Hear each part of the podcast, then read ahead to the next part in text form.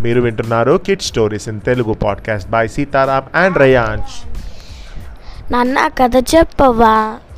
Hi Reyansh ఈరోజు నేను చెప్పే కథ పేరేంటంటే శ్రీకృష్ణ లీలలు. ద్వాపర యుగము త్రేతాయుగము ద్వాపర యుగము కలియుగము. ఈ మూడు యుగాల గురించి ఎప్పుడు కూడా ఎవరైనా కూడా చెప్తూ ఉంటారు అన్నట్టు భక్తి గురించి మాట్లాడుకున్నప్పుడు ఆధ్యాత్మిక విషయాల గురించి మాట్లాడుకున్నప్పుడు ఈ మూడు కాలాలు చాలా ఇంపార్టెంట్ అందులో త్రేతాయుగంలో రాముడు ద్వాపర యుగంలో కృష్ణుడు కలియుగంలో వెంకటేశ్వర స్వామి. ఈ మూడు అవతారాలు కూడా మహావిష్ణువు ఎత్తిన అవతారాలు అని చెప్పుకుంటూ ఉంటారు అన్నట్టు సో ద్వాపర యుగంలో విష్ణుమూర్తి శ్రీకృష్ణుడిగా భూమి మీద అవతరించాడు. దుష్టులను శిక్షించి ధర్మాన్ని రక్షించడం కోసమే ఆ అవతారము ఎత్తాడు ఆయన. ఆ కాలంలో మధురా నగరం యాదవరాజులకు రాజధానిగా ఉండేది. యాదవరాజులలో శూరసేనుడు ప్రసిద్ధుడు. ఆయన కుమారుడే మహాత్ముడైన వసుదేవుడు. మధురను ఉగ్రసేనుడు పరిపాలిస్తున్నాడు. ఆయన కుమారుడు కంసుడు. అతను చాలా దుష్టుడు రాక్షస ప్రవృత్తి కలవాడు. విష్ణుమూర్తి అంటే గిట్టదు అతనికి. దుర్మార్గులతో అతని స్నేహం కంసుడు తన తండ్రి ఉగ్రసేనుణ్ణి చెరలో పెట్టి తానే రాజే క్రూరంగా పరిపాలన సాగిస్తూ వచ్చాడు. కంసుని పినతండ్రి అంటే బాబాయ్ కుమార్తె దేవకి. ఆమె పుణ్యాత్మురాలు. వసుదేవుడు దేవకిని పెళ్ళాడాడు. దేవకిని తొలిసారిగా అత్తారి వారింటికి పంపేటప్పుడు అన్న కంసుడు వెంటపై వెళ్ళాడు. చక్కగా అలంకరించిన రథంపై చెల్లెలిని బావగారిని కూర్చోబెట్టుకొని తానే రథం నడిపాడు. చెల్లెల్ని అత్తవారింటికి తీసుకొని పెడుతున్నాడు కదా అని కంసుడు ఎంతో సంతోషించాడు. కానీ అప్పుడు ఒక చిత్రం జరిగింది. ఓయి కంస మురిసిపోకు. ఈ దేవకి కడుపున పుట్టే ఎనిమిదవ బిడ్డ వల్ల నీకు ప్రాణగండం ఉన్నది సుమా. ఆ బిడ్డ చేతుల్లో నీ చావు తప్పదు అనే మాటలు వినిపించాయి. ఆ మాట విని కంసుడు అదిరిపడ్డాడు. చుట్టూ కలియ చూశాడు. అంటే చుట్టూరా చూసిండు ఎవరు మాట్లాడిండ్రు అని చెప్పి ఎవరూ కనిపించలేదు. అవి ఆకాశవాణి పలికిన పలుకులని గ్రహించాడు. ఆ రోజులలో ఆకాశం నుంచి మాట్లాడితే మాట్లాడు మాటలు వినిపించేది అన్నట్టు అదే ఆకాశవాణి అంటారు. ఎక్కడ లేని భయం కోపం అతన్ని అవహించాయి. వెంటనే రథం నుండి కిందికి దిగి చెల్లెలు దేవకిని గట్టిగా పట్టుకొని ఆమె జుట్టు పట్టుకొని రథం మీద నుండి క్రిందికి లాగాడు. ఇక ఆమె వాని దగ్గర ఉన్న కత్తి తీసుకొని ఆమెను చంపాలని చూసిండు కంసుడు.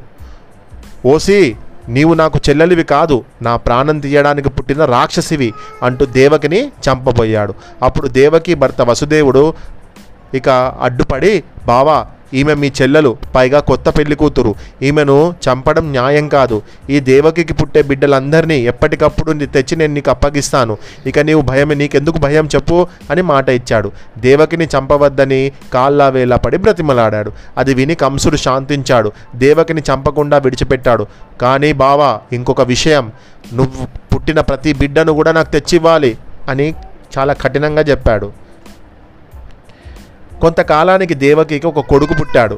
ఆడిన మాట తప్పకుండా వసుదేవుడు ఆ బిడ్డను తీసుకొని పోయి కంసుడికి అప్పగించాడు. వసుదేవుడు ఇక సత్యసంధతకు మెచ్చుకొని కంసుడు ఆ బిడ్డను మళ్ళీ వసుదేవుడికే ఇచ్చివేశాడు.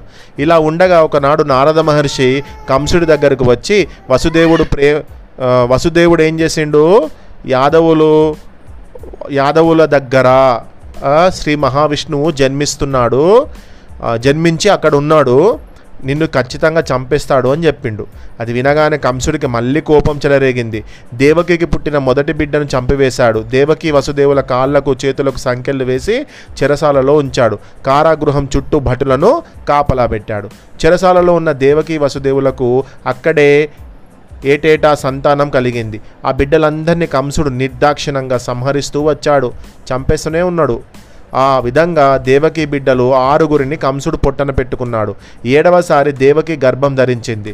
భగవంతుడి సంకల్పం వల్ల ఆదిశేషుడు అంటే విష్ణుమూర్తి ఆమె గర్భంలో ప్రవేశించాడు. అయితే భగవంతుడి ఆదేశానుసారం యోగమాయ దేవకి గర్భంలో ఉన్న ఆదిశేషుని తేజస్సును ఆకర్షించి ఇక ఏం చేసిందంటే నందగోకులంలో ఉన్నటువంటి రోహిణి అనే ఆమె ఉంది కదా ఆమె గర్భంలో ప్రవేశపెట్టింది. రోహిణి వసుదేవుడి రెండో భార్య. దుర్మార్గుడైన కంసుడికి భయపడే రోహిణి ఇంకా చాలామంది యాదవులు రేపల్లెలో దా ఉంటున్నారు. యోగమాయ చేసిన పని వల్ల ఇక్కడ మధురలో దేవకికి గర్భస్రావమైంది. అక్కడ రేపల్లెలో రోహిణికి నెలలు నిండి కుమారుడు పుట్టాడు. అతనే ఆదిశేషుడి అవతారమైన బలరాముడు శ్రీకృష్ణుడికి అన్న. తర్వాత కొంతకాలానికి దేవకి ఎనిమిదవసారి గర్భవతి అయింది ఆ సంగతి కంసుడు తెలుసుకొని ఇప్పుడు పుట్టబోయే బిడ్డ వల్లనే తనకు మృత్యువు కనుక చెరసాలలో మరింత కట్టుదిట్టమైన ఏర్పాట్లు చేశాడు. బిడ్డ పుట్టగానే తనకు తెలియజేయమని చెప్పి భటులను ఆజ్ఞాపించాడు. దేవకికి నెలల నిండా శ్రావణ మాసంలో రోహిణి నక్షత్రయుక్త అంటే కృష్ణుడు పుట్టిండన్నట ఆ నక్షత్రం లోపల. అది అర్ధరాత్రి. విష్ణుమూర్తి దేవకి గర్భాన శ్రీకృష్ణుడిగా అవతరించగానే అంతా కూడా పూలవాన కురిసింది. కృష్ణుడు నాలుగు చేతులలో శంకు చక్రం ఆయుధాలతో సకల శుభ లక్షణాలతో అవతరించాడు. చాలా మహిమగల బిడ్డగా మారిపోయాడనే భగవంతుడి మహిమ వలన వసుదేవుడికి సంఖ్యలు విడిపోయాయి. చెరసాల వాకిళ్ళు వాతంట అవే తెరుచుకున్నాయట. కాపలి వాళ్ళు ఒళ్ళు తెలియనట్టు పడుకొని ఉన్నారు. అప్పుడు వసుదేవుడు కృష్ణుడిని బుట్టలో పడుకోబెట్టి నెత్తిన పెట్టుకొని బయలుదేరాడు. కుండపోతగా వర్షం కురుస్తుంది. అది ఆదిశేషుని పడగలు విప్పి గొడుగు పట్టాడు. యమునా నది రెండు పాయలుగా చీలి వసుదేవునికి దారిచ్చింది. ఆయన యమునా నదిని దాటి రేపల్లి చేరుకున్నాడు. అక్కడ నందుడి భార్య యశోద ఆడబిడ్డను ప్రసవించి ఉన్నది. వసుదేవుడు కృష్ణుణ్ణి యశోద పక్కన పడుకోబెట్టి ఆమె పక్కన ఉన్న ఆ పిల్లను తీసుకొని మళ్ళీ నదిని దాటి మధురా నగరం చేరుకొని చెరసాలలో ప్రవేశించాడు. మళ్ళీ చెరసాల తలుపులు మూసుకున్నాయి. వసుదేవుడి వేలకు చేతులకు మళ్ళీ సంఖ్యలు వచ్చాయి. ఈ సంగతి ఇక్కడ మధురలో కానీ అక్కడ రేపలలో కానీ ఎవ్వరికీ తెలియదు. ఇక్కడ కారాగృహంలో ఆడపిల్ల ఏడుపు విని కావలి వాళ్ళు నిద్ర లేచారు. పరుగు పరుగున వెళ్ళి దేవకి దేవకికి ఒక శిశువు జన్మించిందని చెప్పి కంసుడికి చెప్పారు. కంసుడు వెంటనే చెరసాలకు వచ్చాడు. అన్నా పుట్టింది ఆడపిల్ల నీకు ఏ అపాయం ఉండదు అని దేవకి బ్రతిమలాడుతున్న కంసుడు వినకుండా ఆ బిడ్డను చంపడానికి పూనుకున్నాడు. అయితే భగవంతుడి మాయ అయిన ఆ శిశువు కంసుడికి అందకుండా ఆకాశంలో ఎగిరి ఓరీ కంస నన్ను చంపడం నీ తరం కాదు. నిన్ను చంపేవాడు పుట్టి పెరుగుతున్నాడు అని పలికి మాయమైపోయింది. మూర్ఖుడైన కంసుడు నవ్వుకున్నాడు.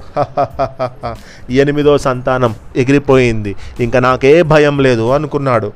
అతను ఆకాశవాణి పలుకులు అబద్ధం అనుకొని దేవకి వసుదేవులకు సంఖ్యలు తీయించి వారిని విడిచిపెట్టాడు. అక్కడ రేపల్లెలో యాదవుల నాయకుడైన నందుడు అతని భార్య యశోద పిల్లలు లేని వాళ్ళు కావడం వల్ల చాలా కాలానికి కొడుకు పుట్టినందుకు ఎంతో సంతోషించారు. ఆనాడు రేపల్లెలో పెద్ద ఉత్సవం జరిపించాడు నందుడు. అదే గోకులాష్టమిగా ఉట్ల పండగగా లోకంలో ప్రసిద్ధి చెందింది. రోహిణి కుమారుడికి బలరాముడని యశోద కుమారుడికి శ్రీకృష్ణుడని పేర్లు పెట్టాడు. యాదవుల పురోహితుడు గర్గాచార్యుడు. బలరామకృష్ణులు ఇద్దరు కూడా చాలా కలిసిమెలిసి ఉండేవారు. ఇక్కడ మధురలో కంసుడికి మనశ్శాంతి లేకుండా పోయింది. నిన్ను చంపేవాడు పుట్టి పెరుగుతున్నాడు అని యోగమాయ అన్న మాటలు అతనికి జ్ఞాపకం వచ్చి మనస్సును కలవరపరుస్తున్నాయి. రేపల్లె మొదలైన పల్లెలకు వెళ్ళి అక్కడ ప్రతి పురిటిల్లు గాలించి కనిపించిన ప్రతి బాలుడిని వధించవలసిందిగా తన అనుచరులకు ఆయన రాక్షసులను పంపాడు. మరి అలా వచ్చిన రాక్షసే పూతన. భూతనని ఎలా చంపిండు అనేది నెక్స్ట్ పాడ్కాస్ట్లో విందాం.